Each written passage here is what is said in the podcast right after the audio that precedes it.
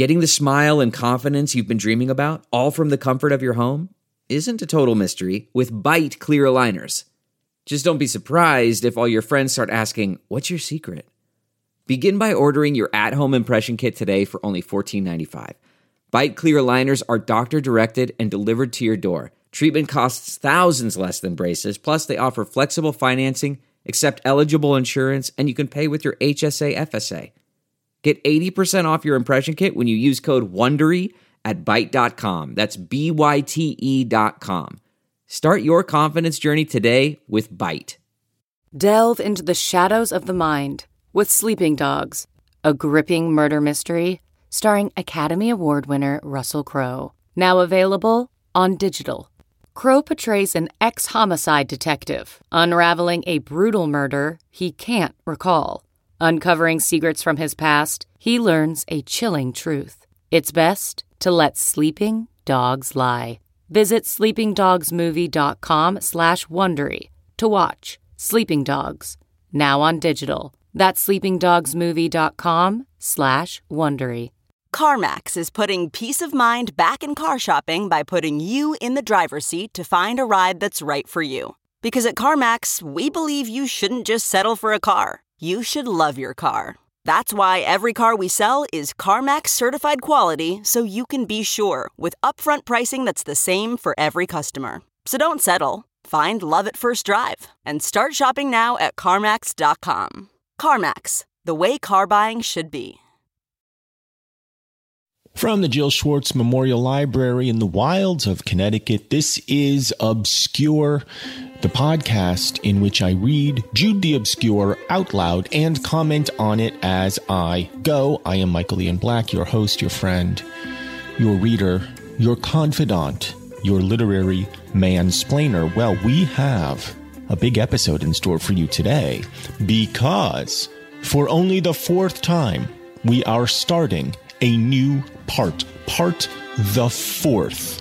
Part the third ended much like all of the previous parts, which is to say, with Jude being bitterly disappointed, or about to have his hopes dashed, or making some plan which will inevitably be foiled by fate.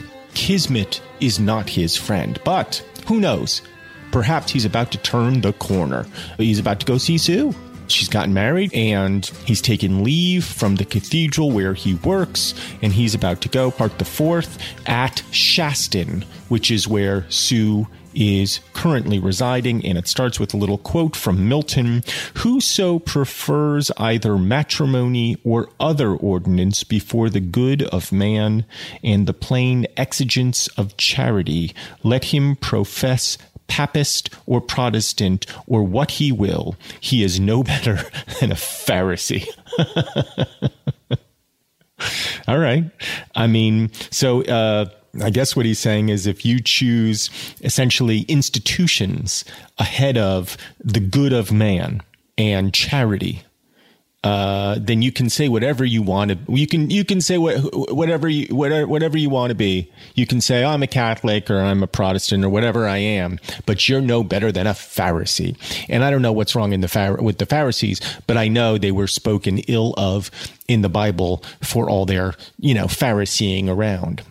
Shaston, the ancient British Palador, from whose foundation first such strange reports arise, as Drayton sang it. Well, I, you know, thankfully there's a little, uh, a little note here, so we'll go back to see what what the heck that means because I don't know who Drayton is. I don't know what a Palador is.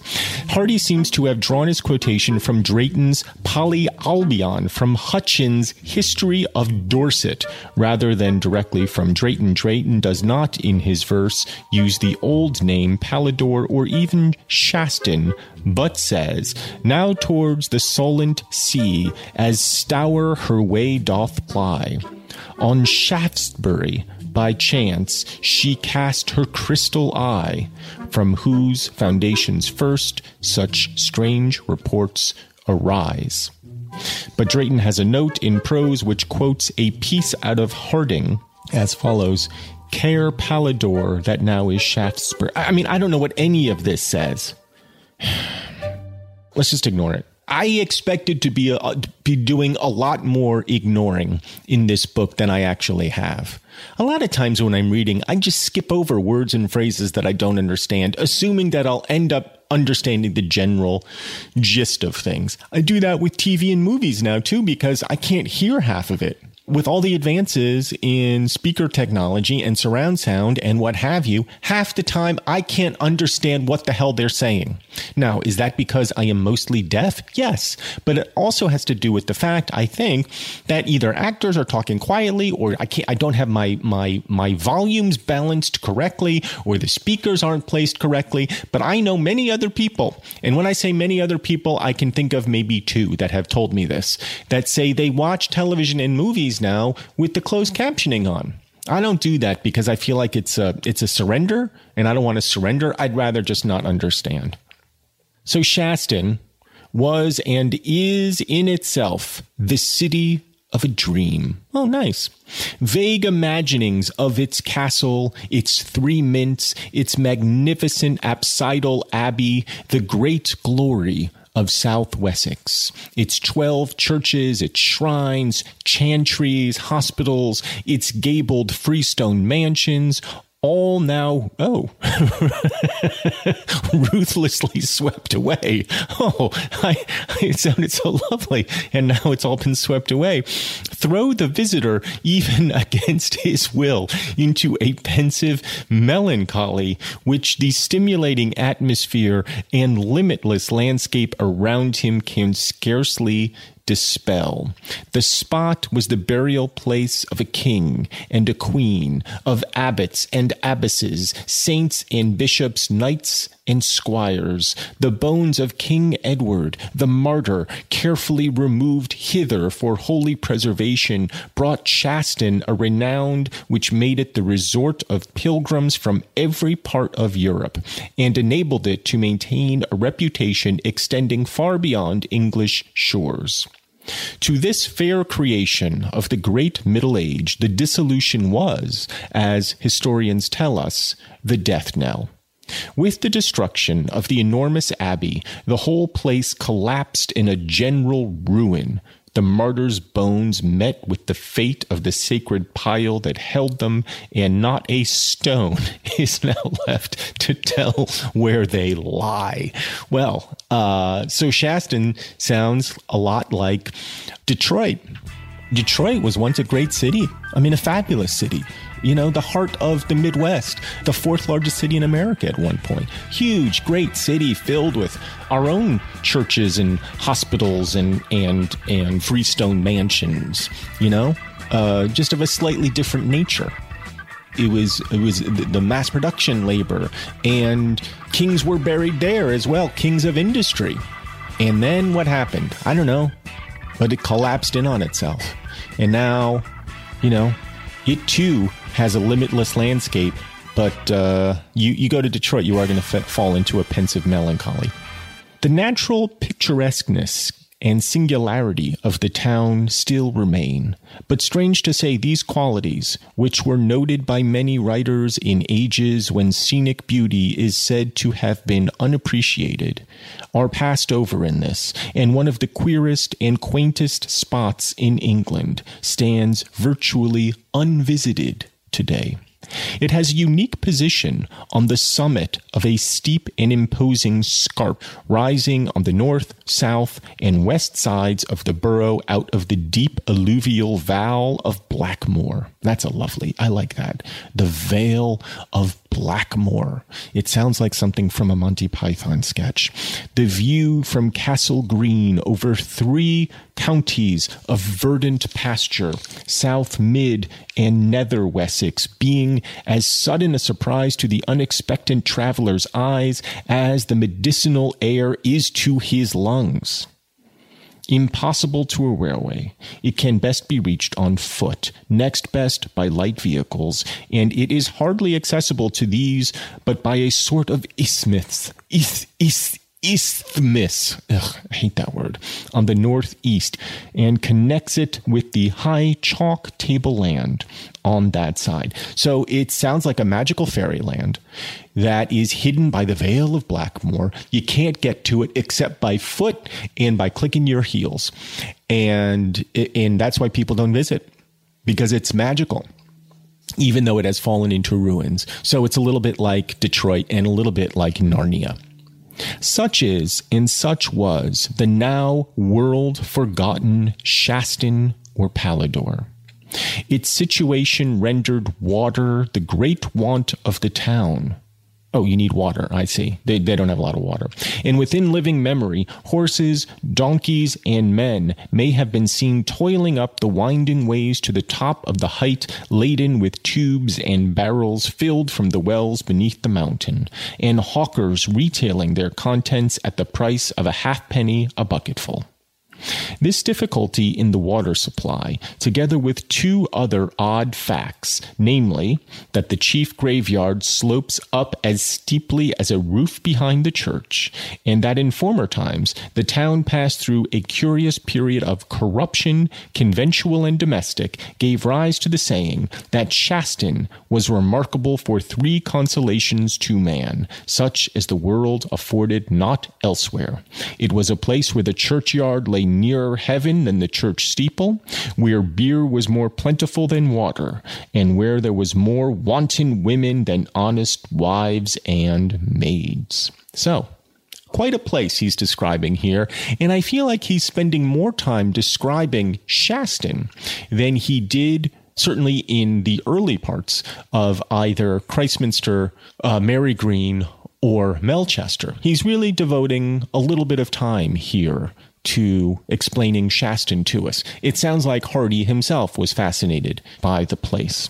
It is also said that after the Middle Ages, the inhabitants were too poor to pay their priests and hence were compelled to pull down their churches and refrain altogether from the public worship of God, a necessity which they bemoaned over their cups in the settles of their inns on Sunday afternoons.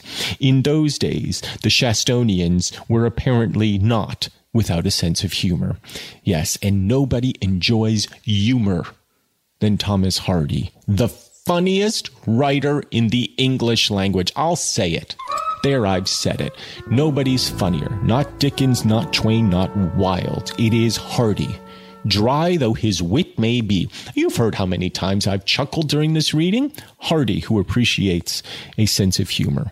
There was another peculiarity this a modern one, which Shaston appeared to owe to its site. It was the resting place and headquarters of the proprietors of wandering vans, shows, shooting galleries, and other itinerant concerns, whose business lay largely at fairs and markets. As strange wild birds are seen assembled on some lofty promontory, meditatively pausing for longer flights, or to return by the course they followed thither, so here, in this cliff town, stood in stultified silence the yellow and green caravans bearing names not local, as if surprised by a change in the landscape so violent as to hinder their further progress and here they usually remained all the winter till they turned to seek again their old tracks in the following spring.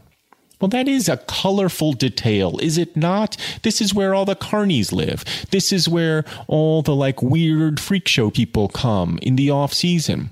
In the United States, I feel like that's in Florida or some or, or some backwoods town in Georgia, some place where all the carnies can put up their feet and rest after a hard season of manning the tilt-a-whirl and uh, scrambler it was to this breezy and whimsical spot that Jude ascended from the nearest station for the first time in his life about four o'clock one afternoon, and entering on the summit of the peak after a toilsome climb, passed the first houses of the aerial town and drew towards the schoolhouse. The hour was too early. The pupils were still in school, humming small, like a swarm of gnats, and he withdrew a few steps along Abbey Walk, whence he regarded the spot which fate had made the home of all he loved best in the world. In front of the schools, which were extensive and stone built, grew two enormous beeches with smooth, mouse colored trunks, as such trees will only grow on chalk uplands.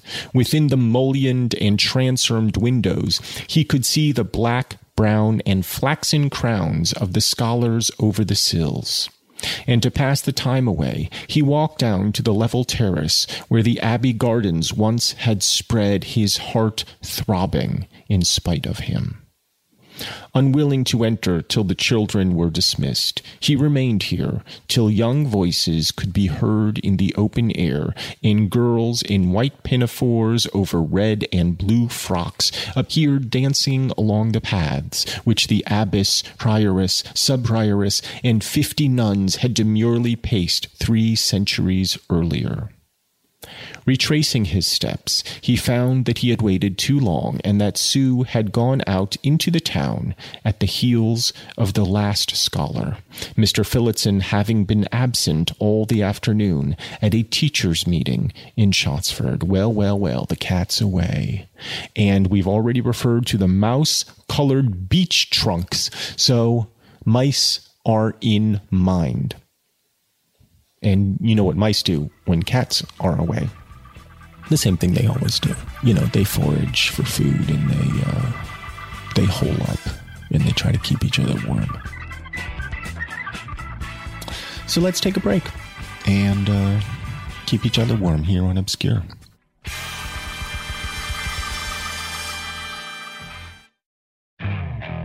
Okay, picture this. It's Friday afternoon when a thought hits you. I can spend another weekend doing the same old whatever, or I can hop into my all-new Hyundai Santa Fe and hit the road. With available H-Track all-wheel drive and three-row seating, my whole family can head deep into the wild. Conquer the weekend in the all-new Hyundai Santa Fe. Visit HyundaiUSA.com or call 562 for more details. Hyundai, there's joy in every journey. Okay, picture this. It's Friday afternoon when a thought hits you. I can spend another weekend doing the same old whatever, or I can hop into my all-new Hyundai Santa Fe and hit the road. With available H-Track all-wheel drive and three-row seating, my whole family can head deep into the wild. Conquer the weekend in the all-new Hyundai Santa Fe. Visit HyundaiUSA.com or call 562 for more details. Hyundai, there's joy in every journey. Okay, picture this. It's Friday afternoon when a thought hits you. I can spend another weekend doing the same old whatever, or I can hop into my all-new Hyundai Santa Fe and hit the road. With available H-Track all-wheel drive and three-row seating, my whole family can head deep into the wild. Conquer the weekend in the all-new Hyundai Santa Fe. Visit HyundaiUSA.com or call 562 for more details. Hyundai, there's joy in every journey.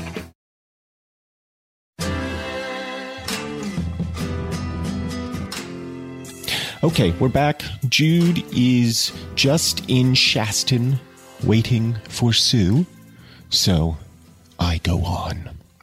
Jude went into the empty schoolroom and sat down, the girl who was sweeping the floor having informed him that Mrs. Phillotson would be back again in a few minutes. A piano stood near, actually the old piano that Phillotson had possessed at Marygreen. Do you remember that old piano? It, it, it, it's it's the piano from the very beginning of the book. And it's how Jude and Phillotson uh, kind of have a first conversation, and, and Jude says that he his aunt can store the piano for him, and then he will send for it. And then he passes Phillotson a note in the piano asking for manuscripts when Phillotson finally does send for it. And here it is again, that old piano, that old silent piano. Nobody has ever made music on it. Phillotson doesn't really play. He got it uh, with the idea that he would learn how to play, but he never really did. And so it's sort of, it, it sat there. It has followed him around for decades now, unused. Can we say that the piano is like a heart. I don't know if we can say that. That might be a bridge too far. And though the dark afternoon almost prevented him seeing the notes, Jude touched them in his humble way and could not help modulating into the hymn which had so affected him in the previous week. A figure moved behind him, and thinking it was still the girl with the broom, Jude took no notice till the person came close and laid her fingers lightly upon his bass hand. The imposed hand was a little one he seemed to know, and he turned. Okay, so here we go, guys. Here comes Sue. But at this point, I'm going to call up Kevin Allison. You remember Kevin if you've been listening or if you're a fan of the Risk podcast and the state, and I know you are. And he came on to talk to us before about uh, sadomasochism and the spanking machine. He also gave us an uncanny Arabella reading. So I think we need Kevin for this significant meeting between Jude and Sue.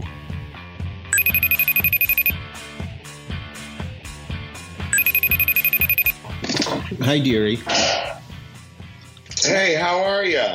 Uh, what are we doing? Uh, And where are you in this goddamn book? Are you like two thirds of the way through? uh, ye- over halfway, not quite two thirds.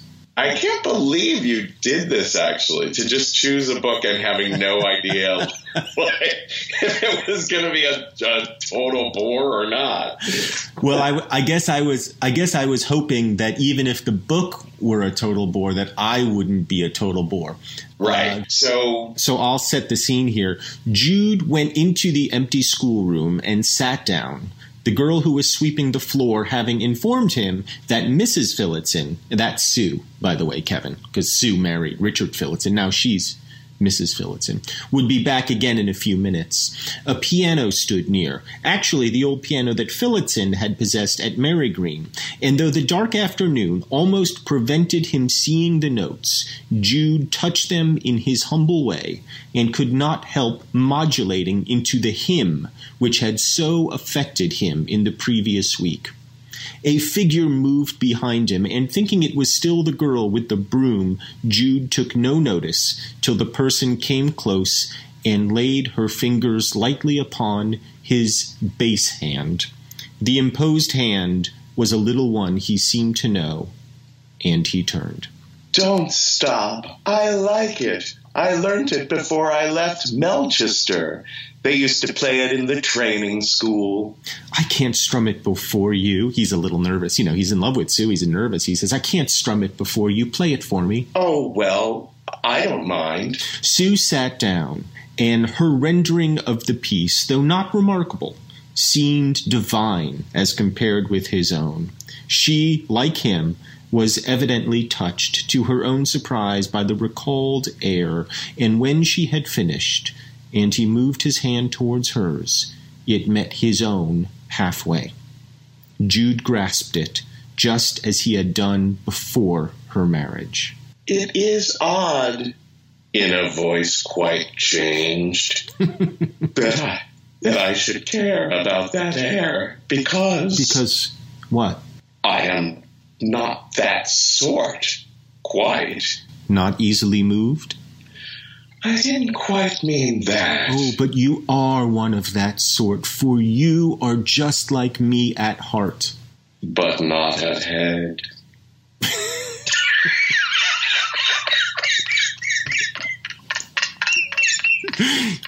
She Jesus Christ. she played on and suddenly turned round, and by an unpremeditated instinct, each clasped the other's hand again.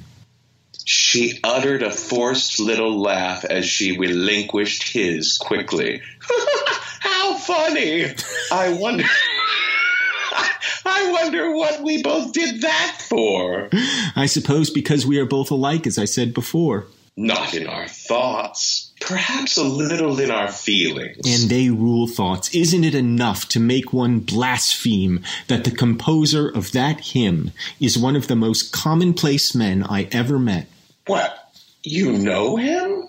Yeah, he's name dropping a little bit because he went to go he went he went to go meet the composer of the hymn. He was so taken with it, he kind of stalked the composer back to his house and uh, kind of fangirled out at him. And the, and the composer turned out to be just this like bitter, uh, nebbishy composer who's just bitching about the fact that he can't make any money writing songs. He, might, he might as well be a podcaster, am I right? Exactly. Uh, so she goes, "What? You know him?" And he says, "I went to see him." oh, you goose. Did you to do just what I should have done? Why did you? Because we are not alike, he said dryly. Well, I think we'll stop there.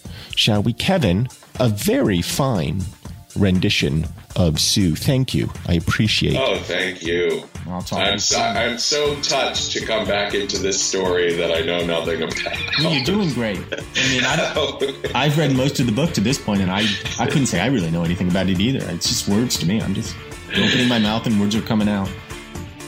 There's actually a little bit more to this exchange between Jude and Sue. I will continue on my own. Now we'll have some tea, said Sue. Shall we have it here instead of in my house? It's no trouble to get the kettle and things brought in. We don't live at the school, you know, but in that ancient dwelling across the way called Old Grove Place. It is so antique and dismal that it depresses me dreadfully. Such houses are very well to visit, but not to live in. I feel crushed into the earth by the weight of so many previous lives there spent. Right. Well, that is true with Sue, isn't it? That all the lives that have come before feel, they feel like a crushing burden to her, and she wishes either for antiquity or modernity, but not in the her present state. In a new place like these schools, there is only your own life to support. Sit down, and I'll tell Ada to bring the tea things across.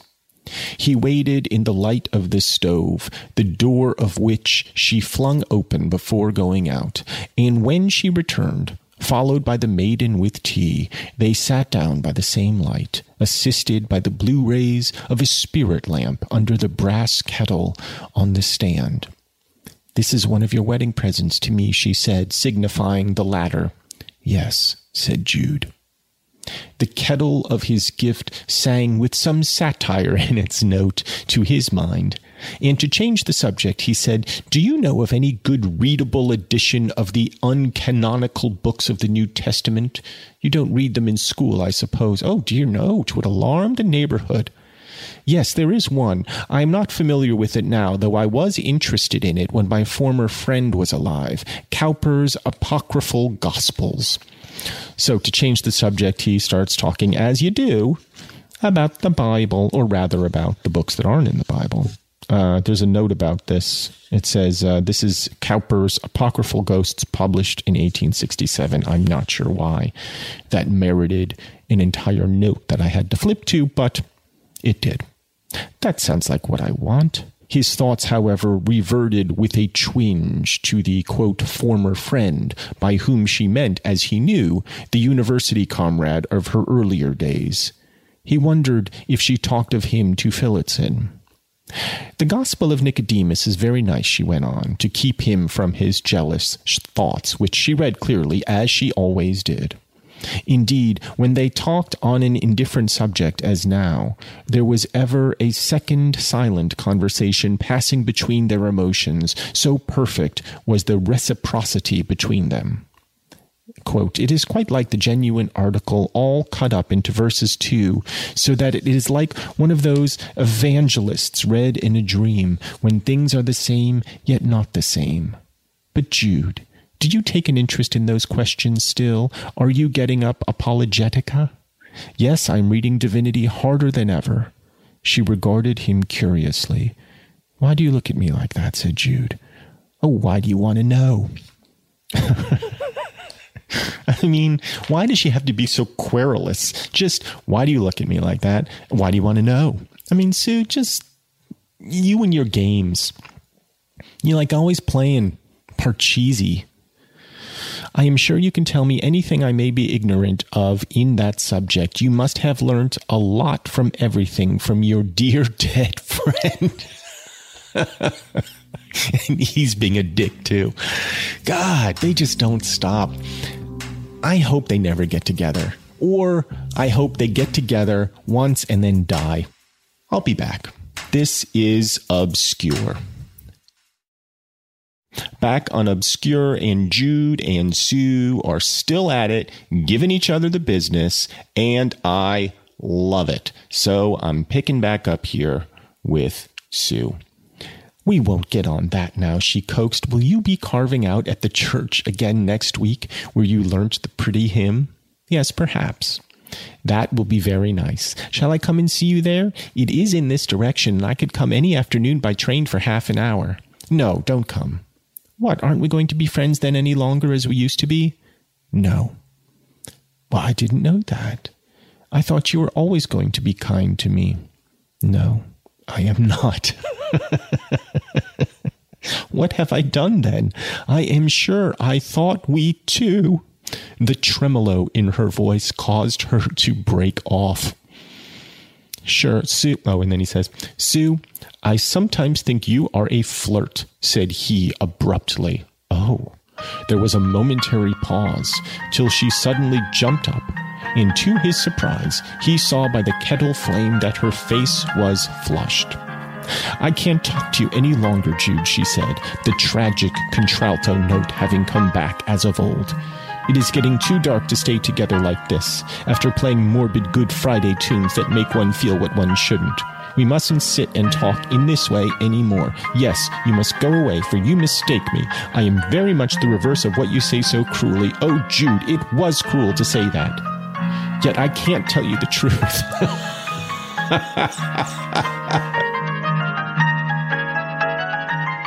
Yet I can't tell you the truth. She said this before, and then she immediately proceeds to tell him the truth, whatever the truth is. So then she says, I should shock you by letting you know how much I give way to my impulses, and how much I feel that I shouldn't have been provided with attractiveness unless it were meant to be exercised.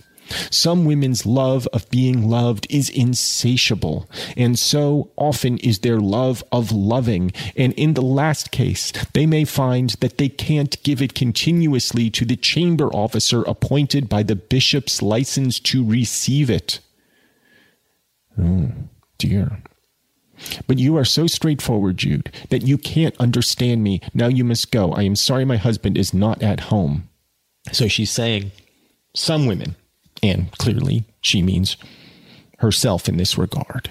Love of being loved is insatiable. And we uh, have speculated on this about Sue from the very beginning that really what she wants is to be adored. And I don't necessarily mean, you know, like uh, the way a statue is adored, in that it can't return the feeling but she wants to have a, a Jude's light on her at all times so that she may bask in its warmth. But she can't reflect it fully. She can't give it back to him for reasons that are her own. But then she says her love of being loved is insatiable.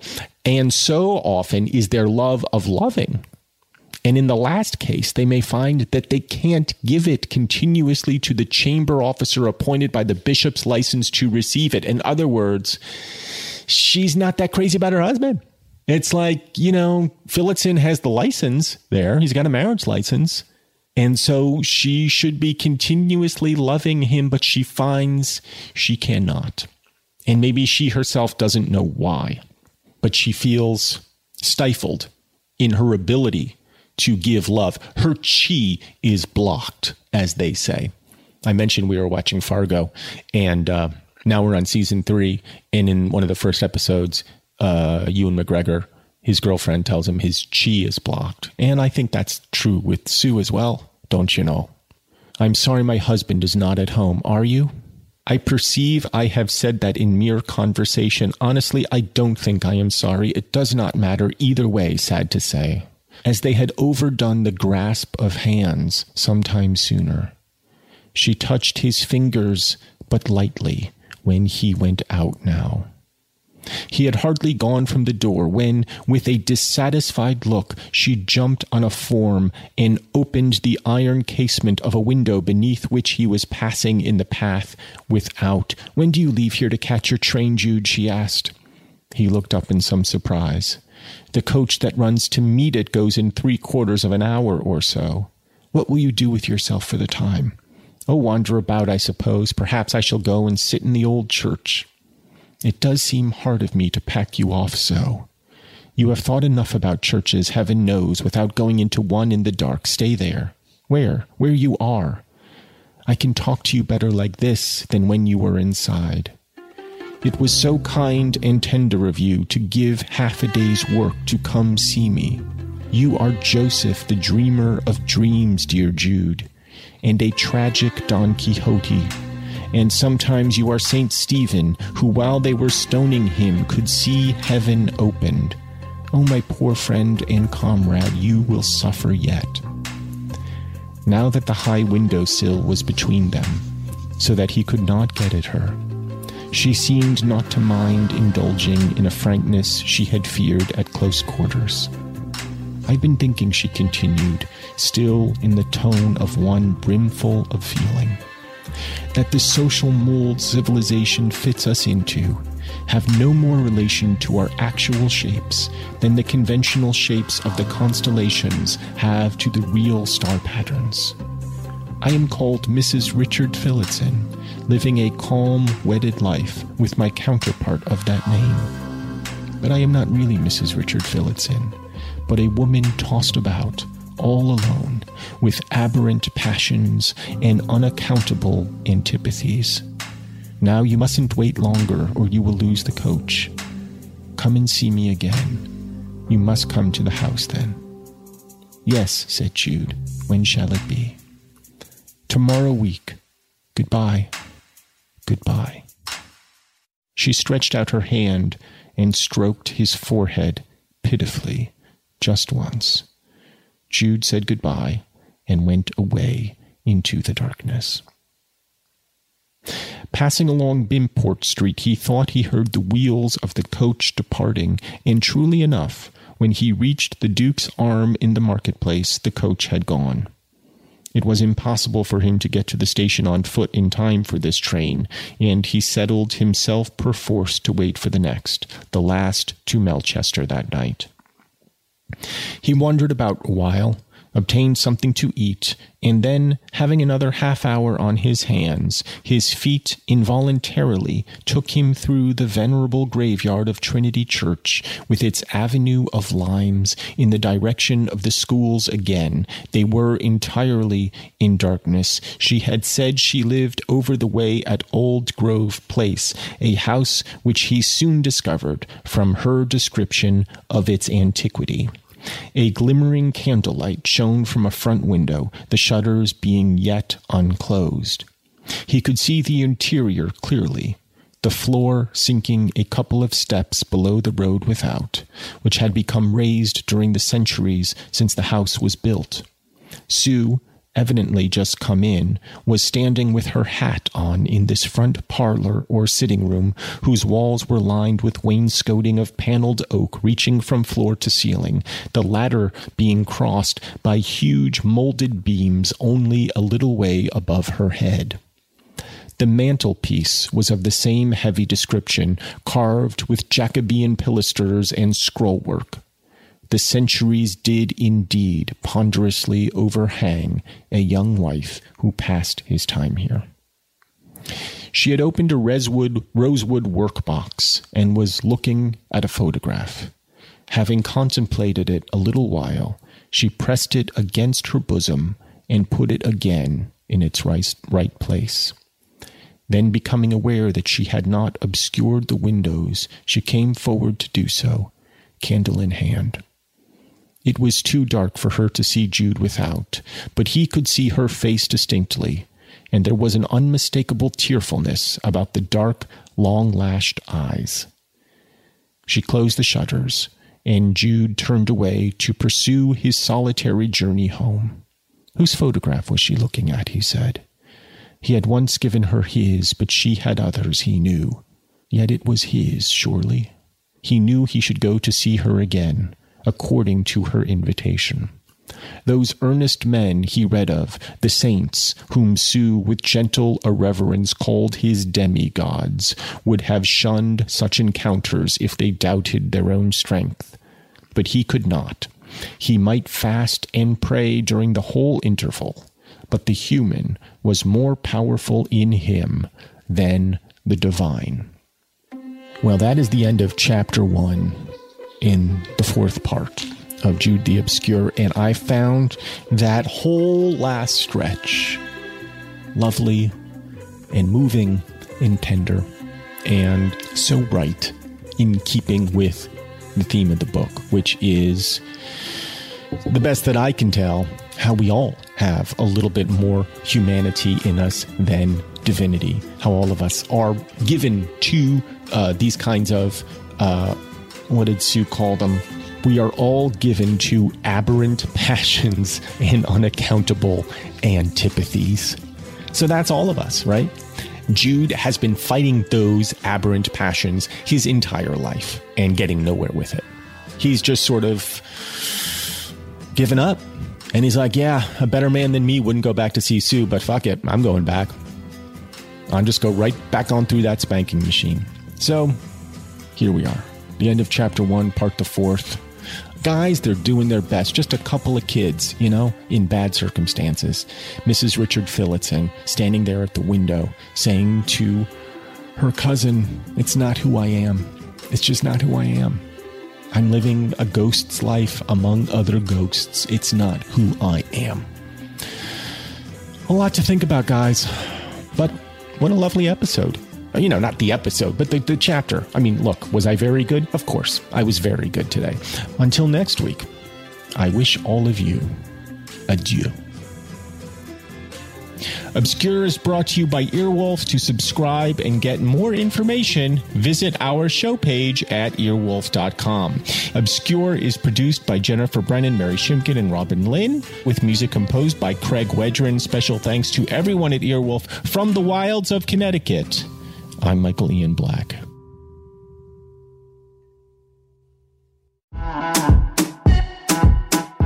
Dale, y'all! This is Tony Rodriguez. This is Carlos Santos. This is Raiza Licea. and this is Oscar Montoya. When our powers combine, we are Spanish Aquí presents. We have a brand new podcast here on Earwolf bringing you the best of the best of lo mejor of the Latinx comedy.